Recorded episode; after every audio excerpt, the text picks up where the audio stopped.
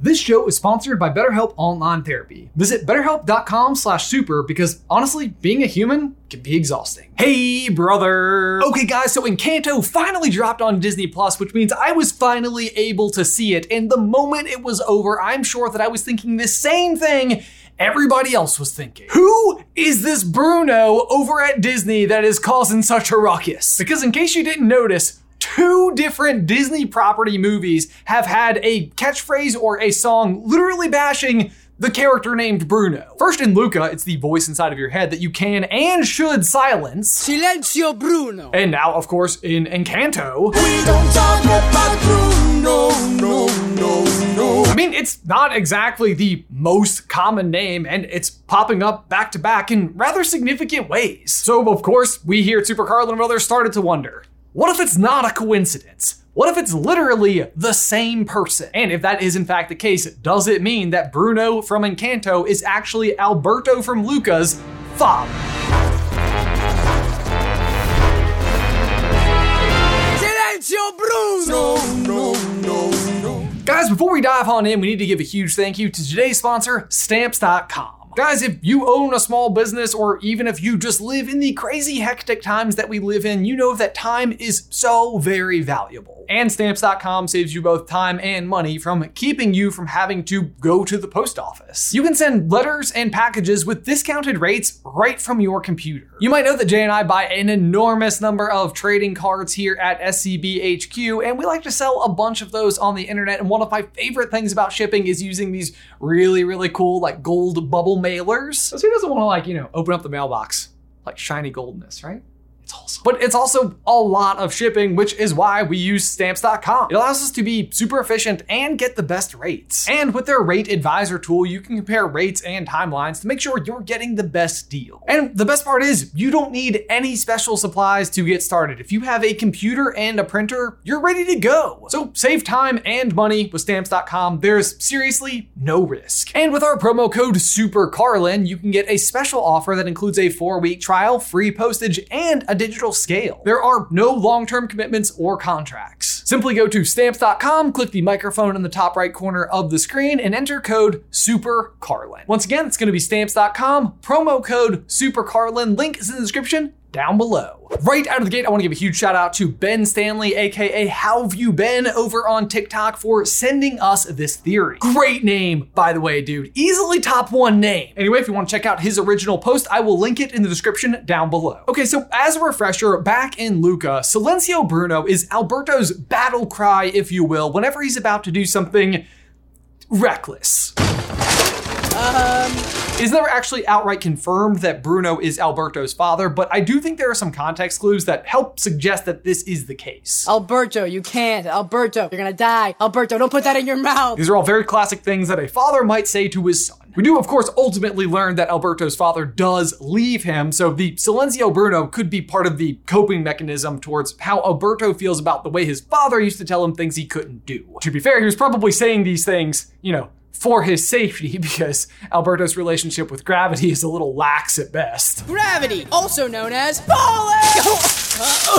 But either way, he abandoned him. So whatever his intent was, doesn't matter. He's not exactly father of the year material. Ultimately, the end result is anything that his dad told him to do is wrong. Anything he told him not to do is obviously right. But so now let's get to it because despite having the same name of Bruno, there are some problems we need to tackle first. Like, for example, Encanto takes place in Colombia and Luca takes place in Italy. And does the timing even work out? And doesn't Bruno say that he's been living in the walls for the past 10 years? These are all really good points, but I also assure you, they're very explainable. First, let's tackle the timing though, because this one in particular lines up really, really well. We don't have exact dates as to when either of these movies specifically take place, but we do have some really good clues that help us get inside the ballpark. In Encanto, for example, we do know that the candle that is burning, that is giving everybody their powers, has been burning for the past 50 years. We also know that the catalyst for the miracle in Encanto is when Abuela's husband Pedro is killed in some kind of armed conflict. Although this hasn't been confirmed yet, the thing that we are most likely witnessing is the Thousand Days War. This is based on the fact that the soldiers are on horseback and carrying swords. And that war took place between the years of 1899 and 1902. So if you add 50 years of the candle burning, we're in the 1950s. That idea is then kind of further corroborated by the fact that the like fashion and technology featured inside of Encanto is very 1950s. And this is the exact same time frame that we're seeing in Luca, at least according to a tweet from the director Enrico Casarosa. And now where things get tricky is when it comes to the ages. We know that the Madrigal family has the ceremony where the children get their powers at age five. And we know that Bruno leaves right after Mirabel's ceremony, where she doesn't actually end up with a power. And according to one of the directors of Encanto, Mirabel is supposed to be 15 years old, which means that Bruno is missing for a total of 10 years. Alberto, on the other hand, is 14 years old when we see him in Luca. So if Bruno is in fact his father, he's been missing from Alberto for at least four years, which actually is pretty possible and also very terrible. We see on the wall in Alberto's tower that he has been tallying the marks since his dad left. And yes, I counted all of them, and there are 360 marks.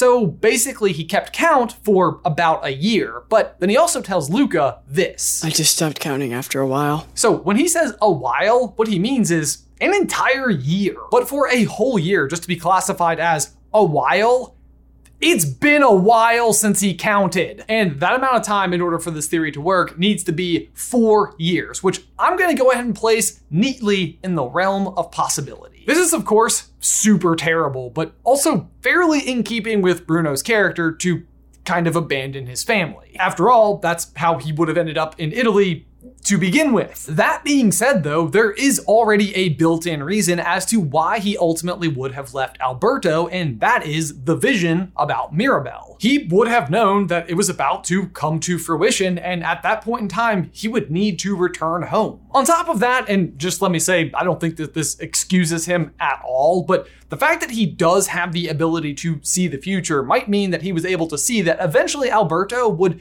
find a home with Massimo, which at best is some like real bad Dumbledore logic, but what are you gonna do? Prophecies make people do some weird things. So, with all of that out of the way, basically the idea here is that he leaves the Madrigal family and ultimately finds himself in Italy where he meets Alberto's mother, who must be a sea monster. And honestly, even that totally adds up to me because as someone who literally came from a family where everybody is magical, a sea monster probably isn't that shocking or alarming at all. One of the things that I will admit that is a little bit off here though is Alberto's last name. It's Scorfano and not Madrigal. But even that kind of makes sense because Bruno is already in hiding from a very famous and well known family, so kind of makes sense that they would have gone with the mom's last name. So all of the circumstances line up really, really nicely. But the other thing that's really crazy about this is just how similar Alberto and Bruno are. For example, inside of Casita, Bruno's room is the tower of the house. And Alberto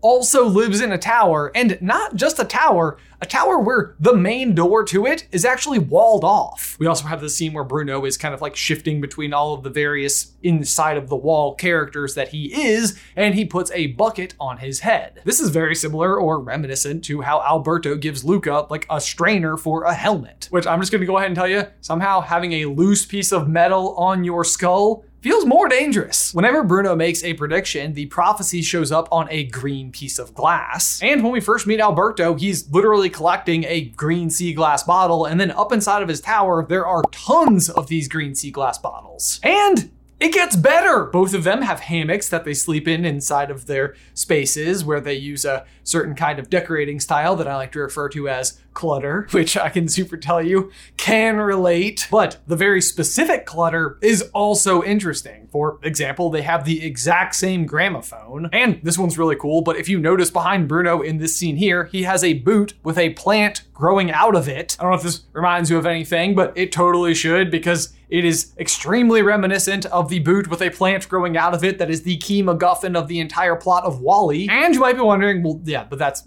WALL-E and not Luca. Correct. But guess who had that boot before WALL-E?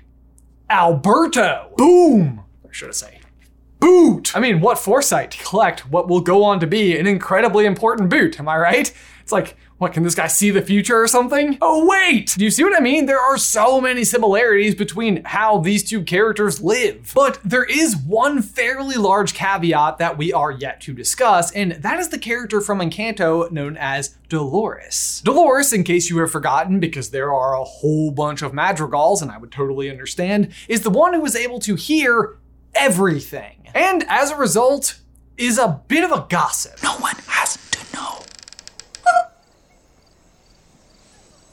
I know. Now, the issue with Dolores is at the end of the movie, she says this. Yo, I knew he never left. I heard him every day. Which, agreed, makes it sound like Bruno literally never left the house. However, I do think the tone of her voice here and a line that she gives earlier in the movie The only one worried about the magic is you.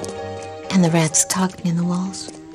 Oh, and Luisa. makes the previous comment at the end of the movie fueled much more by like confirmation bias. Like it sounds like she's confirming a long-term possible suspicion rather than like revealing that she actually knew this secret the entire time. And I actually like this explanation a lot more because for one, if she had literally known this piece of information the entire time and never told anybody in the family, it makes me kind of like Dolores a lot less. And besides that, I think we can go back to the point that we made earlier, which is that Dolores is a gigantic gossip. In this scene right here, Mirabel literally can't take her eyes off of her for even a second without her immediately gossiping to the people around her. So to me, that means someone who doesn't come across as being good at keeping secrets. So I don't think that it means that she literally heard him every single day. I think it means that she heard something talking inside of the walls, and because it is an incredibly magical house with incredibly magical people everywhere,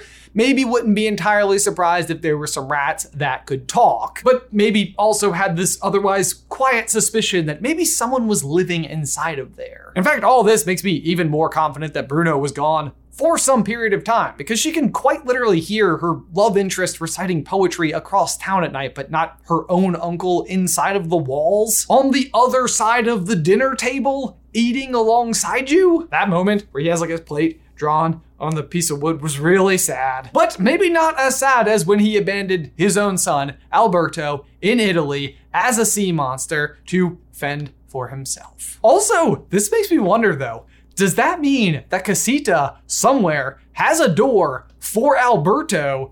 And if so, what would his power be? Because he's already a sea monster. Double powers! Again, I want to give a huge thank you to Ben Stanley for submitting this theory to us. Again, if you want to check out his original video, you can do so in the description down below. Otherwise, guys, what do you think? Do you think that Bruno could be Alberto's father, or do you just think it's some really, really, really bizarre coincidence or person who works at Disney that a bunch of the animators, for whatever reason, don't like? Let us know in the towel section down below. But guys, as always, thank you so much for watching. Be sure to like this video and subscribe to the channel if you haven't already. If you want to check out more Pixar theory action from us, you can see this video right here where we discuss how Luca fits into the Pixar theory. Otherwise, until next time, bye.